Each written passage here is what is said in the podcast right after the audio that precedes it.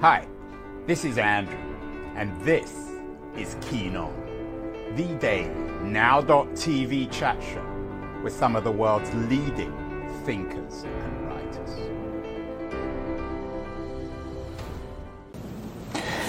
It is Monday, November the 14th, 2022, a Monday. And if it's Monday in Northern California, there must be another ego crisis in Silicon Valley, another CEO of a big tech company misbehaving, making a fool of themselves, upsetting people. Of course, Elon Musk is the pin-up boy for all that, but there are many others as well.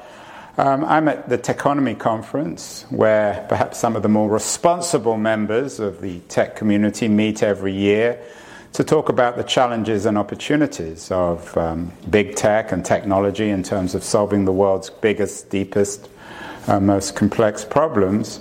And the issue of ego and the responsibility of the tech community came up today in a speech by the um, by the uh, the CEO and president of Autodesk, a company that many of you will have heard of, uh, Andrew uh, Anagnost. Uh, Andrew, uh, you don't have any ego with you? Sometimes. Oh, I, I have plenty of ego. We're, we all have ego in this in this business. You know, talking about uh, uh, people in, in glass houses shouldn't throw stones.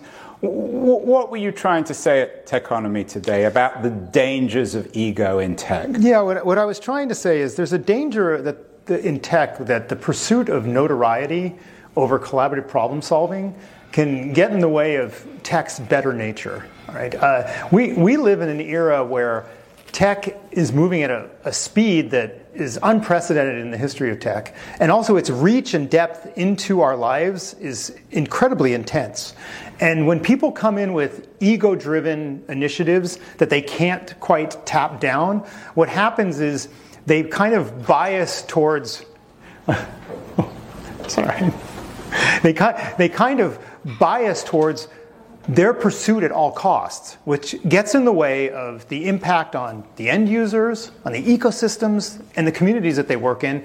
And frankly, it also leads to a lot of get rich quick schemes. I mean, we're right off last week where we had some great news about FTX and all the things that was happening there. There was a leader that was heralded as kind of a savior. Boy genius. Yes, a boy genius, a savior, you know, going to save crypto. And look, look what happened, okay? And, and I, I think more and more tech is becoming uh, vulnerable to this kind of ego problem because a lot of money is being made in tech. Tech's reach in our economy is quite significant, more significant than it's really ever been in its history. And I think we have to find ways to check this. You know, and, and by the way, we can all be enablers here because to impress people now in the tech community, if you're not disrupting 15% of the economy, then, well, you can't possibly be a serious tech leader. And I think we have to ask ourselves, you know, are those the right yardsticks? Or is some of the people who are working on problems, you know, in obscurity uh, more valuable and should be celebrated more than some of the people who are more visible? What has changed, Andrew? I mean, you if we'd been making this argument 10 or 15 years ago, uh, we all know that we can use Elon Musk as, as someone who self evidently is, is, is too full of himself and has a problem with ego. But 10 or 15 years ago, we could bring up Steve Jobs, who, in some ways, has a similar dictatorial character to Elon Musk. And yet, he was the guy who invented the iPhone. He has invented, in many ways, um, the future of technology. Is it the type of leaders that have changed? Or is it tech that has changed, that has made us so much more vulnerable and critical of egoistic leaders in big tech? I think it's both, actually, okay? Because you're, you're right, we've always had big egos in tech, and we always will have big egos in tech. But what was different about Steve Jobs, okay? When Steve Jobs was coming up, one, the, the amount of the overall social economy that, that you hit, the overall total economy that, that Steve Jobs could impact was not nearly as big as what a tech leader can impact today. But also, despite all of his reputation as being dictatorial and as being arrogant, he was relentlessly focused on satisfying the end user and the quality of the product that he was trying to bring to the end user. Today, tech, the, look, it's harder to get a Nobel Prize than it's ever been. Scientific achievement, it's getting harder to make breakthrough achievements in science. Right? If you're in chemistry or if you're in physics, the bar to make an achievement is going way up. Maybe less so in biosciences and, and medical sciences. And in tech, the bar to look impressive and to get attention in tech has gone up.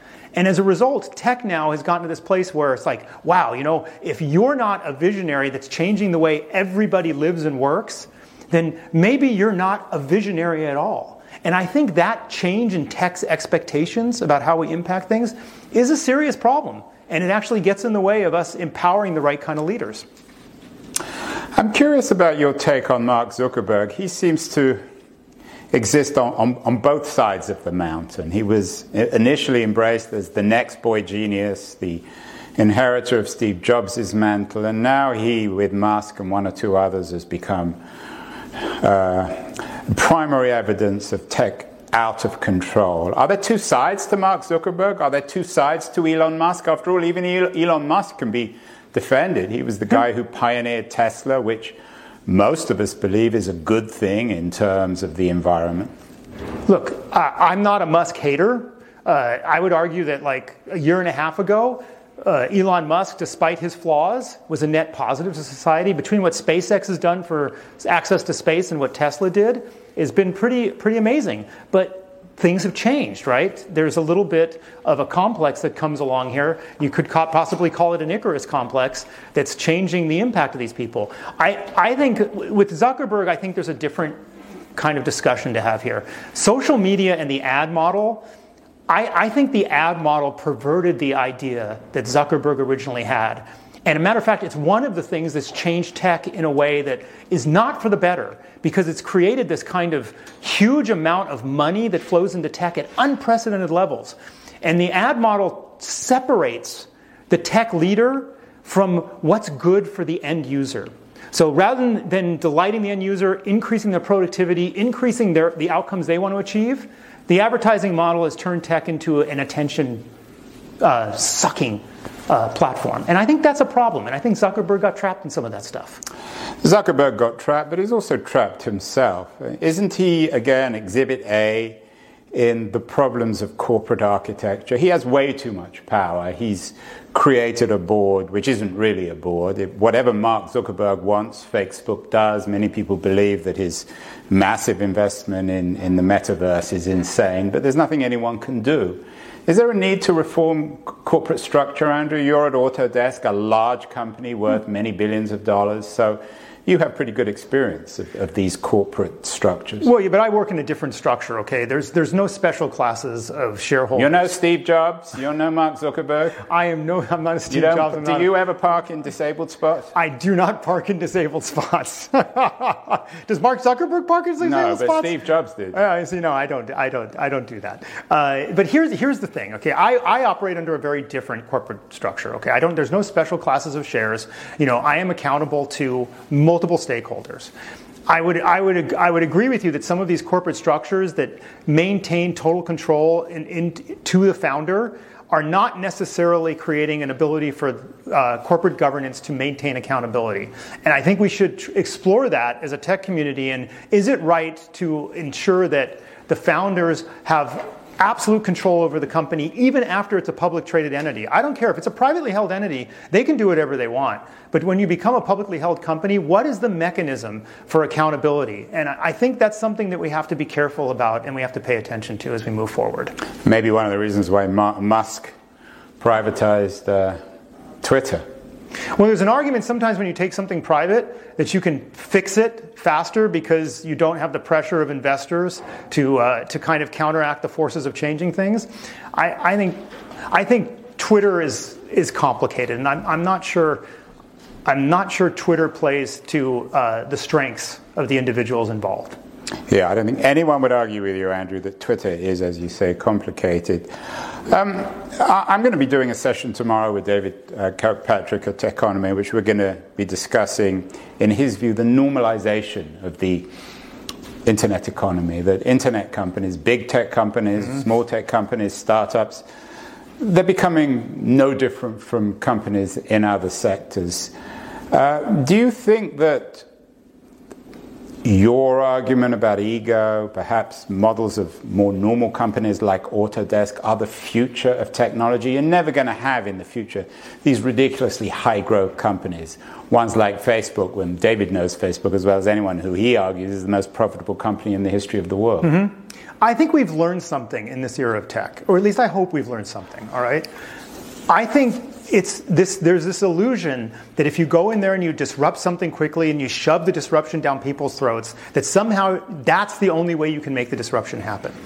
I think we're moving into an era where tech is going to see more regulation, especially with the rise of artificial intelligence and its implications to society in general. You're going to see more types of regulation coming into the system.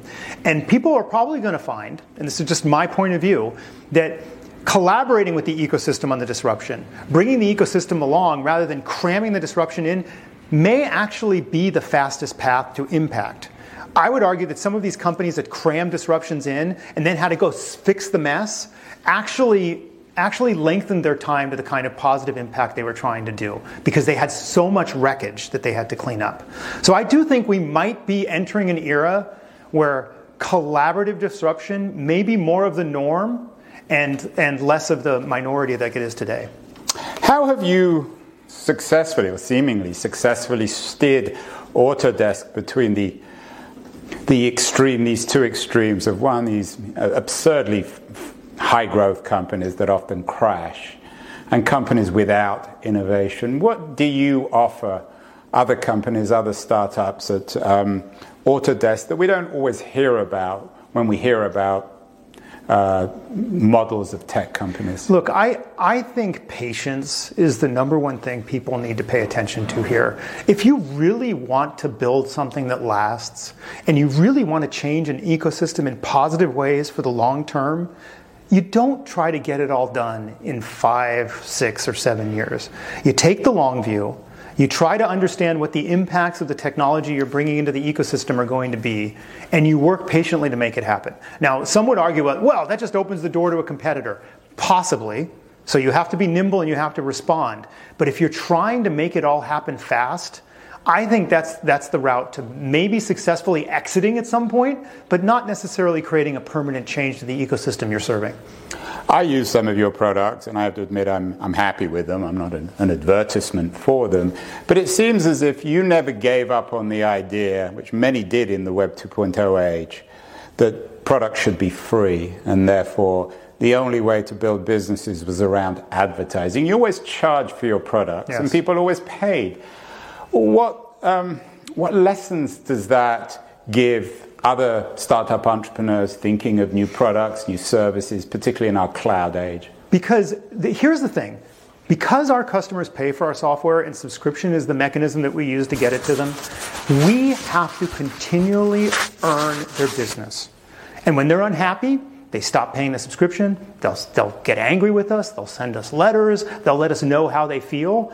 But when the customer is paying, and they're the end user and they're the source of your income, you have to make sure they're satisfied, they're productive, and they're moving forward. The problem with the ad model, and I've said this many times, is that the customer is not the end user, it's the advertiser.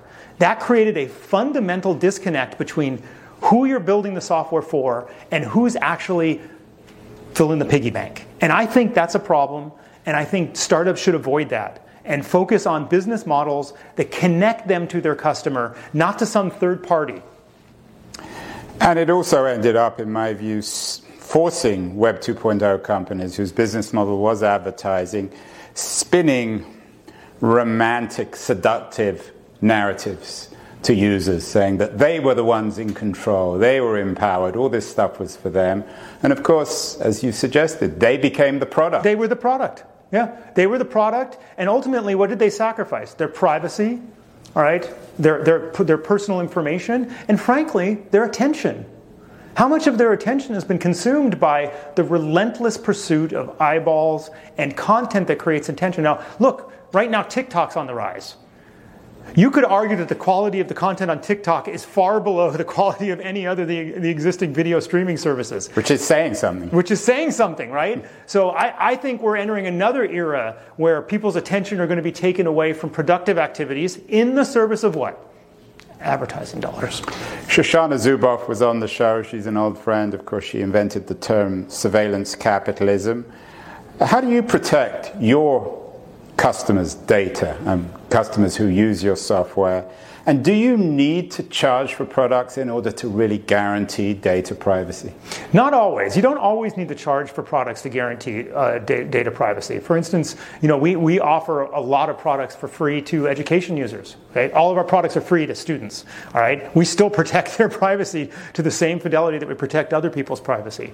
I think one of the critical things about us, uh, us philosophically is we don't seek to monetize the data through a third party. As a result, we have an incentive for the customer to feel safe giving the data to us so that we can use it to provide intelligent augmentation back to them. And I think that's the virtuous cycle we're trying to create. It's like, look, you let us have access to your data, we'll provide you tools that augment your capabilities to solve problems and we're not going to sell the data to somebody else to create a, a, an adjacent monetization stream that is not directly benefiting you. And I think staying to that philosophy is going to be important, especially in the new era of technology. Andrew, I've written books on this, many people have, about the impact of first and second wave internet technologies on creative communities. Yes. The photography industry was decimated, writers, Publishing. filmmakers, yep. um, many others. You supply tools to professional creatives. What's your take on the state of the professional creative industry of individuals wanting to write, wanting to make films, wanting to make music um, in, in 2022? Yeah, so, so our take is that they're going to have more tools that are going to allow them to do more things than they were able to do before. There's a lot of people in our community, in the architecture side of the community, in the special effects side of the community, that think somehow the technology that Autodesk is doing is going to automate them away. Just like publishing got automated away, photography got automated away to some, some, to some extent. We, we don't pursue that. What we pursue is augmentation. And I think that is a critical part of where these creatives are going to get new types of tools. They're going to get tools that help them solve problems more rapidly. That does mean one thing, and I think it's important to, uh, to, to realize this. Some expertise is going to get democratized in the future. So there are going to be more people participating in higher levels of creative endeavors than may have been able to participate in the past. I think that's a good thing. Not everybody might think that's a good thing, but I think more people being able to have access to the capability to do highly creative problem solving is actually good for society.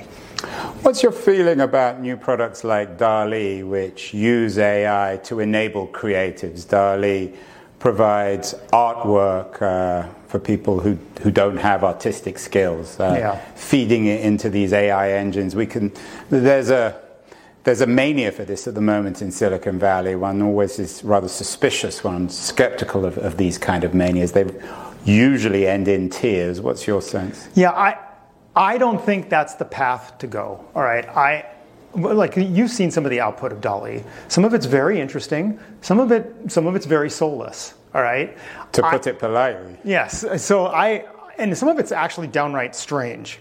Yeah, most of it's that, from my experience. Well, and look, I've seen some things that aren't quite so strange, but I think these technologies that, that seek to, like, here, give me a word list or give me a concept, and I'm going to generate what you need for them. I don't think those are going to create the most productive and human uh, outcomes that people really want to consume. I think a collaboration between the machine intelligence and the human being is going to provide a much better outcome and it's going to create outcomes that people want to engage with. So we're going through an era where some people want to just, you know, show how creative they are technologically by automating the generation of anything. I think we're going to end up in a place where there is a cooperative relationship between the computer and the human being to create really inspiring artistic and creative content. And we're just not there yet. We're going through a different era where people think something else is going to happen. I don't believe that's what's going to happen. It's rather like chess, isn't it? Uh, uh, play, humans without computers get beaten yeah. by humans who play with computers, but computers on their own aren't very good chess players. Yeah. Well, look, you know, the, the big thing was when the, the, Go, when the computer beat the Go champion, okay? These are rule based systems, all right? The idea that we can reduce all of human creativity to a set of rules is probably a flawed idea because humans are completely imperfect. And actually, it's our ability to actually not follow a particular rule or do something that is orthogonal to a rule that actually makes us interesting and makes our creative endeavors interesting. Computers can only duplicate what they've seen over and over again. The idea that suddenly a computer is going to have some kind of creative consciousness and you'll be able to introduce the kind of wobbling that goes on in our brains all the time, it could happen. I don't think it's going to happen soon. You have to be nimble, Andrew. I mean, your industry is changing as, as much as anyone. To, to what extent should we ex- expect consolidation, mergers, and acquisitions as a uh, as a creative online, uh, I, I, and I've spoken about this and written about this extensively, I would like to see a one stop shop where I can do everything from Substack to Restream to some of your services. Can we expect yeah. that in the future? Yeah, you know, I, I think that's a seductive idea. I don't think people really want that okay because I, I, think if you if you want to keep the system healthy and rejuvenating, you want to be able to do a certain amount of things on a, on a single platform. You want to be able to connect a certain amount of things. So there's a lot of stuff that Autodesk can do to act as the intermediary between different disciplines like architects, construction professionals, you know, design engineers, or through me- from mechanical engineers to electrical engineers or manufacturing professionals. We can play the arbitration engine between those things and produce the machine intelligence that helps those people understand each other. But I think there's always going to need to be, and there should be room for, additional solutions that enhance that ecosystem. So people want the one stop shop, but do, do you really have a one stop shop on your iPhone? Well, I guess it's, if you want to use the, the, the analogy of uh, supermarkets, we all got supermarkets for one stop shops, and now we miss butchers and bakers and fishmongers. I, I, think, I think you have to leave a vibrant ecosystem out there that's solving lots of niche solutions because there's always going to be niche solutions. I don't see a world where one company does it all for everybody across everything that's going on. And I don't think that's the right answer. You are leaders, market leaders in 3D technology. A lot of talk at Techonomy about uh, the metaverse. Mm-hmm. How real is the metaverse in your view? Is it just a, a figment of, of, Mark Zuckerberg's imagination? We had Neal Stephenson on the show, the guy who invented it, but as he told me, he invented it as a joke. Many people still view it as a joke. Yeah, because, it's, because it's kind of a dysfunctional, dystopian world. I, look, I, I think there was a great presentation earlier about where metaverses are on the on the on the the um, hype cycle and how people are now heading down into the bottom of the hype cycle. I think the professional applications of metaverse technology are real and they're going to be impactful, and most of them around augmented augmented reality. Am I personally going to spend all my time in a metaverse? Out of, out of what Stephenson's wrote about? Probably not. More like, most likely, absolutely not. However, there are professional applications on construction sites, in manufacturing facilities, where overlaying virtual environments on top of physical environments have real applicability. And we believe those places are going to be used, and that's more about augmentation than immersion. Thanks so much for watching this Keen On show. I hope you were inspired in some way. I hope you found it interesting. And if you want more of these kinds of shows, you need to subscribe uh, to the podcast uh, on the Apple or, or, or Castbox or Spotify platforms. All major podcast platforms carry the Keen On Show. Or you can also watch live uh, on my Twitter page, um, my LinkedIn network, uh, or on LitHub's uh, Facebook Live page. Um, I also hope you'll decide to follow me on Substack. Uh, I have uh, a newsletter on Substack in which I develop and expand on a lot of the themes we discuss in the uh, Keen On show. And I hope you'll also follow up with me personally. Uh, perhaps uh, to give suggestions for future shows, you might email me at a.keen at me.com or you may also email me with suggestions about potential guests. I'm very open, uh, very eager, in fact, to have requests, ideas of, of people with interesting new books and projects which I need to talk about. So thanks so much again for, for, for watching Keen On. I'm thrilled that you're a member of our community, and I'll look forward to hearing from you in the not too distant future.